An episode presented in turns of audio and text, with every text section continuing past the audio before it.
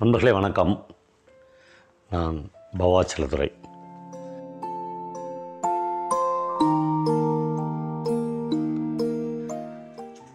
கோயம்புத்தூர்லேருந்து இந்த வீடியோவில் உங்களோட பேசுகிறேன் நேற்று இரவு என்னுடைய நண்பர்கள் ரெண்டு பேருடைய திருமணத்துக்காக வந்திருந்தேன். ரொம்ப பர்பஸாக தான் நண்பர்கள் அப்படின்னு சொல்கிறேன் ஏன்னா அந்த கல்யாணம் வந்து அவங்க எந்த விதமான சடங்குகள் சம்பிரதாயங்கள் எதுவுமே பண்ணிக்கல. அதை விட முக்கியமாக வந்து அவங்க ஈவன் தாலி கூட கட்டிக்கல. அது ஒரு பெரிய விஷயமா நான் சொல்லலை. ஆனால் ஜெயகாந்தன் ஒரு முறை சொன்னார் புருஷம் பொண்டாட்டியாக இருக்கிறதுல என்னையா பெரிய சிறப்பு இருக்குது நண்பர்களாக வாழணியா அப்படின்னார். இந்த சத்திரியன் கிருத்திகா என்கிற இந்த இரண்டு பேருமே தங்களுடைய வாழ்க்கையை நண்பர்களாக வாழப்போகிறவர்கள் அது எனக்கு அவ்வளோ மன திருப்தியாக இருந்துச்சு. அந்த கல்யாணம் எனக்கு என்னென்னமோ மாதிரியான மன உணர்வுகளை ஏற்படுத்துச்சு. நான் திகட்ட திகட்ட காதல் வயப்பட்டிருந்த ஒரு நாட்களை நினைவுபடுத்துச்சு. நேற்று இரவு கோயம்புத்தூரில் நல்ல மழை பெஞ்சி. மழை ஏதோ ஒரு வகையில் நம்முடைய பழைய நினைவுகளை கிளறி மேலே எடுத்து வருகிறது. மன்னன் தன்னுடைய ஒரு கதையில் சொல்கிறார் மழை சுகவீனப்பட்டிருப்பவர்களை கூட சொஸ்தப்படுத்தி சுகப்படுத்தி விடுகிறது என்று எழுதுகிறார். இந்த மழையின் இரவில் நான் இரவெல்லாம் உட்கார்ந்து காதலை பற்றி நிறைய யோசித்து கொண்டிருந்தேன். நான் காதித்து காதலித்து கொண்டிருந்த அந்த காலங்களில் வழக்கமான எல்லா காதல்களுக்கும் உண்டான அந்த ரொமான்ஸ் ஒரு நாளைக்கு இரண்டு மூன்று காதல் கடிதங்கள் எழுதி கொள்வது ஒரு நாளைக்கு இரண்டு மூன்று இடத்தில் அவளை பார்த்து விடுவது என்கிற இருபத்தி நாலு மணி நேரமும் அதே சிந்தனையில் இயங்கிக் கொண்டிருந்தபோது எனக்கு எழுத்தாளர் தமிழ்ச்செல்வனிடமிருந்து ஒரு போஸ்ட் கார்டு வந்தது. நண்பர்கள் மூலம் இதை கேள்விப்பட்ட தமிழ்ச்செல்வன் ஒரு லட்சியவாதத்திற்காக தன்னை அர்ப்பணித்துக் கொள்வதாக எங்களை நம்ப வைத்த ஒரு இளைஞன் இப்படி காதல் வயப்பட்டு இப்படி டைவர்ட் ஆகிறானே என்கிற வருத்தத்தில் எழுதின மாதிரி அந்த போஸ்ட் கார்டில் ஒரே ஒரு வரி எழுதி போட்டிருந்தார். அன்புள்ள பவா நீங்கள் ரெண்டு பேருமே காதலற்றவர்களாக வாழப்போகிற ஒரு தருணம் உங்கள் திருமண வாழ்க்கையில் கண்டிப்பாக நிகழப்போகிறது எல்லாவற்றையும் இப்போதையே சிந்தி விடாதீர்கள் காதலை கொஞ்சம் காதலற்றவர்களாக நீங்கள் வாழப்போகிற அந்த காலத்துக்காக சேமித்து வைத்துக் கொள்ளுங்கள் என்று ஒரு கடிதம் எழுதியிருந்தார்.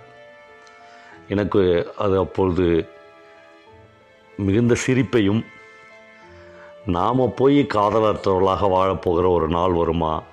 என்கிற ஒரு அவநம்பிக்கையும் அந்த அந்த கடித வரிகள் கொடுத்தது. அப்படிலாம் என் லைஃப்பில் வரவே வராது என்று நான் நம்பினேன்.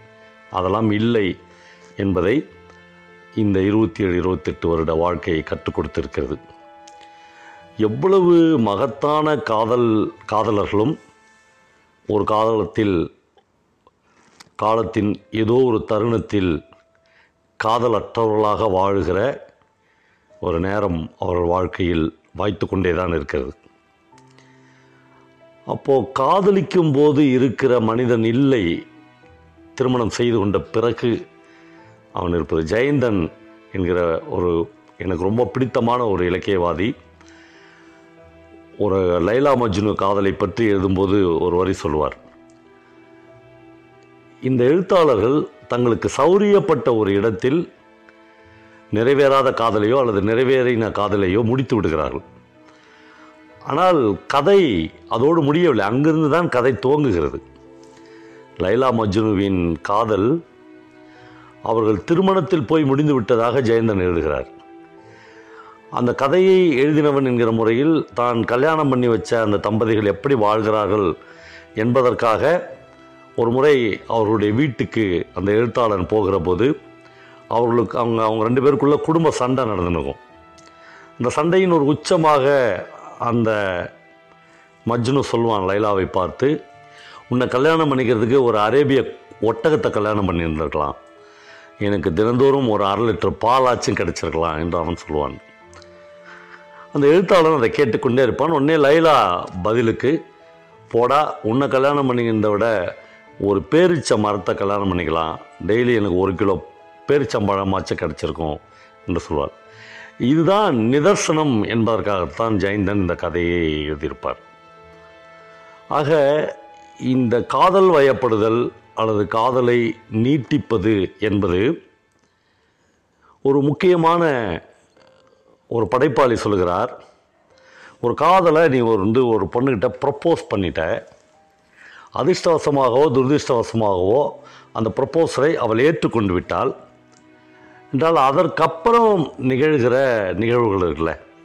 அந்த பெண்ணுக்கு தினந்தோறும் உன் அன்பை நீ செலுத்துவது அல்லது செலுத்துவது மாதிரி நடிப்பது அப்புறம் நீங்கள் வாழ்வதற்கான பணம் ஈட்டுவது பொருள் ஈட்டுவது அதற்கு பிரத்யேகப்படுவது உங்கள் நடை உடை பாவனைகளில் ஒரு சின்ன மாற்றத்தை கொண்டு வருவது உங்கள் சுத்தத்தின் மீது நீங்கள் அக்கறை கொள்வது உங்கள் சமூக ஒழுங்கின் மீது நீங்கள் கவனம் செலுத்துவது இப்படி நடக்க ஆரம்பிக்கிற இந்த நிகழ்வுகள் தான் ஒரு காதலனுடைய மிக முக்கியமான புள்ளி என்று நான் படைப்பாளி சொல்லுகிறார்.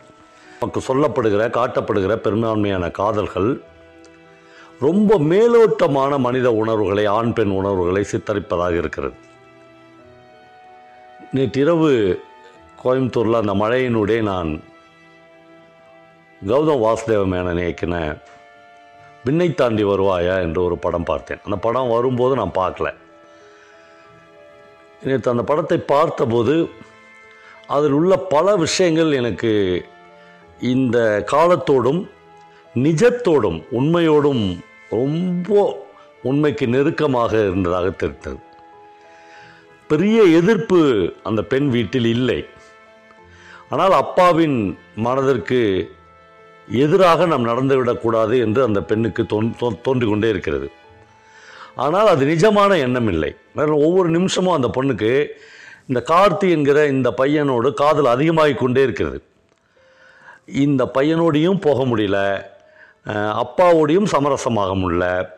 ஆனால் எந்த நேரத்திலும் அவள் பிரேக் பண்ணி இந்த பையனோடு போய்விட்டால் அதற்கு அதற்கான மிகப்பெரிய எதிர்ப்போ ஒரு கொலையோ அல்லது அவர்களை பிரித்து வைக்கிற இடத்திலோ அவங்க அப்பா இருக்க மாட்டாள். ஆனால் என்னென்னா அந்த பொண்ணுக்கு அதீதமான அன்பு அதீதமான காதல் கார்த்தியின் மீது எவ்வளவு இருக்கிறதோ அவ்வளவு அவங்க அப்பா மேலே இருக்கு. அதுதான் அந்த படத்தினுடைய மையமான இடம்.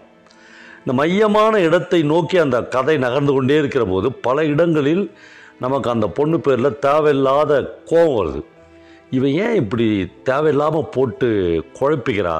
இவ்வளோ அன்பாக இருக்கிற ஒரு பையனோட போயிட வேண்டியது தானே அப்படின்னு தோணுது. ஆனால் போயிட முடியாது சார். இவன் அன்பாக இருக்கிறான் அப்படின்றது எந்த அளவுக்கு நிஜமோ அந்த அளவுக்கு நிஜம் இல்லை. ஏன்னா இவனே அன்பா இல்லாத ஒரு கார்த்தியாக இருக்கப் போகிறான் என்பது வாழ்வியல் நமக்கு கற்றுக் கொடுத்த இடம். இந்த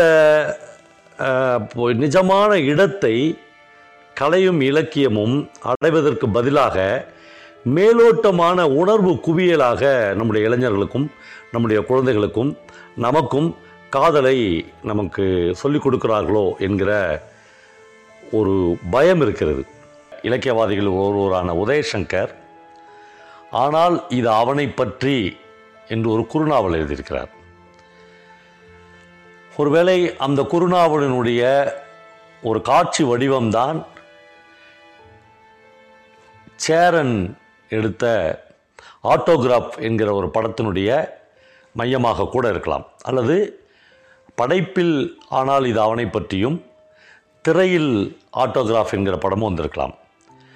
ஒரு மனிதனுக்கு ஒரு வாழ்க்கையில் ஒரு காதல்தான் வந்தது வரும் என்பதெல்லாம் முழுக்க முழுக்க கற்பனாவாதம்.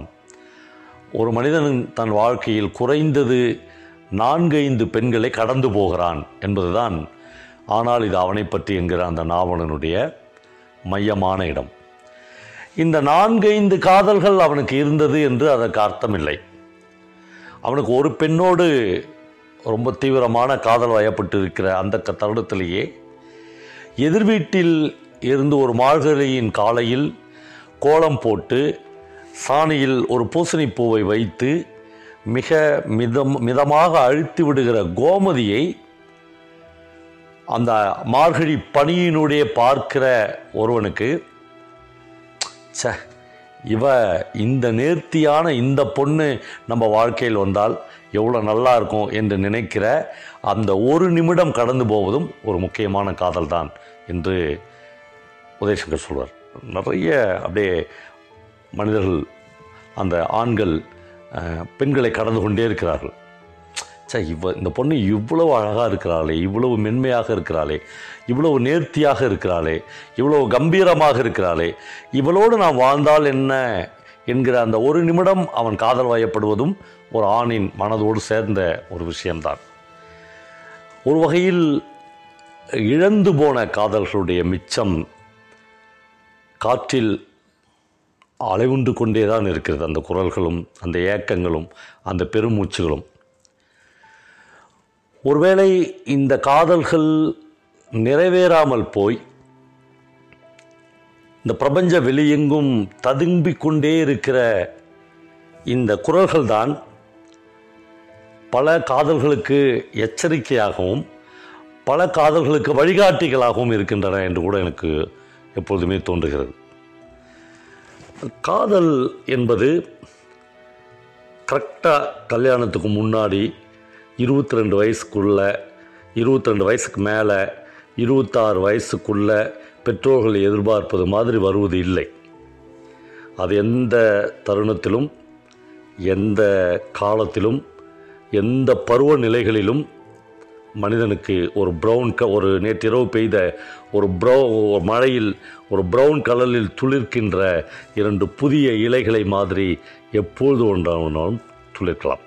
இந்த ஆழமான இடங்களை இந்த ஆழமான இலக்கிய வாசிப்பிற்கு இலக்கிய பரிச்சயத்திற்கு நம்முடைய குழந்தைகள் நம்முடைய இளைஞர்கள் போகவில்லையோ மேலோட்டமாக இவர்களை கலையும் இலக்கியம் வைத்து கொண்டிருக்கிறதோ என்கிற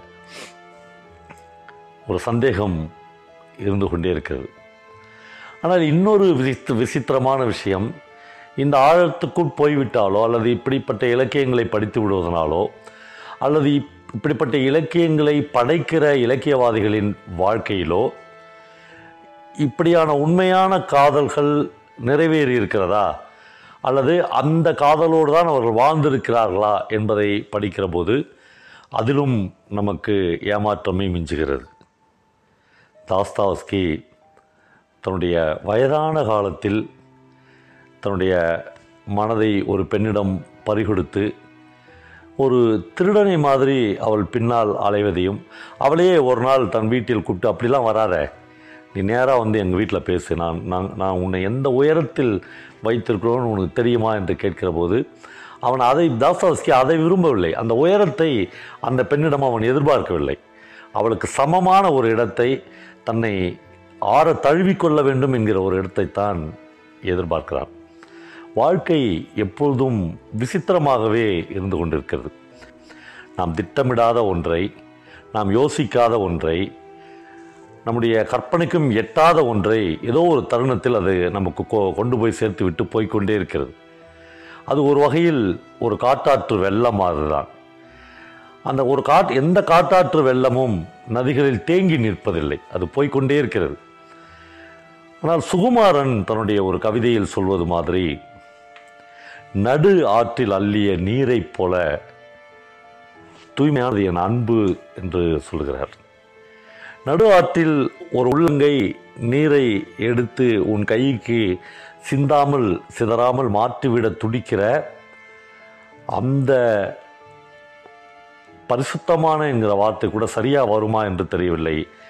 அந்த காதலை அந்த காதலின் தண்ணீரை நீரை பருகினவர்கள் நம்மில் அபூர்வமாக சில பேரே இருக்கிறார்கள். மற்றவர்கள் எல்லோரும் ஏதோ ஒரு வகையில் ரயிலை தவறவிட்டவர்கள்தான். நம்மில் பல பேர் தடமாறி ரயில் பெட்டியில் ஏதோ போகிற ரயிலில் கிடைத்த இடத்தில் ஏறிக்கொண்டவர்கள்தான் ஒரு திருப்தியான வாழ்க்கையை தான் கனவு கண்ட வாழ்க்கையை தன்னுடைய லட்சியத்தில் தான் தேக்கி வைத்திருந்த ஒரு வாழ்க்கையை வாழ்ந்து விட்டதாக பெரும்பாலும் தங்களுடைய முதுமை காலத்தில் யாருமே நிறைவுற்றவர்களாக எனக்கு தெரியவில்லை. இந்த காதல் என்கிற ஒரு மி- மனிதனால் பயணிக்க முடியாத மனிதனால் மூழ்க முடியாத மிக ஆழமான ஒரு அடி ஆழத்தில் தேங்கியிருக்கிற ஊற்று நீரை கண்டடைகிற மனிதர்கள் ரொம்ப ரொம்ப குறைவானவர்கள் தான் அப்படி இருப்பவர்களை பார்க்கும்போதெல்லாம் எனக்கு பொறாமை வந்திருக்கிறது. இவர்கள் இந்த வாழ்க்கையின் ருசியை இந்த வாழ்வின் சூட்சுமத்தை இந்த வாழ்வின் உன்னதமான பகுதியை கண்டறிந்து விட்டார்களே இதில் நம்மால் இந்த இடத்துக்கு போக முடியவில்லையே என்கிற ஒரு ஏக்கம் வந்திருக்கிறது. என்ன செய்வது? இந்த ஏக்கத்தோடு வாழ்ந்து முடிப்பதும் தான் மனித ஜீவனின் விதிக்கப்பட்ட விதியாகவும் இருக்கிறது.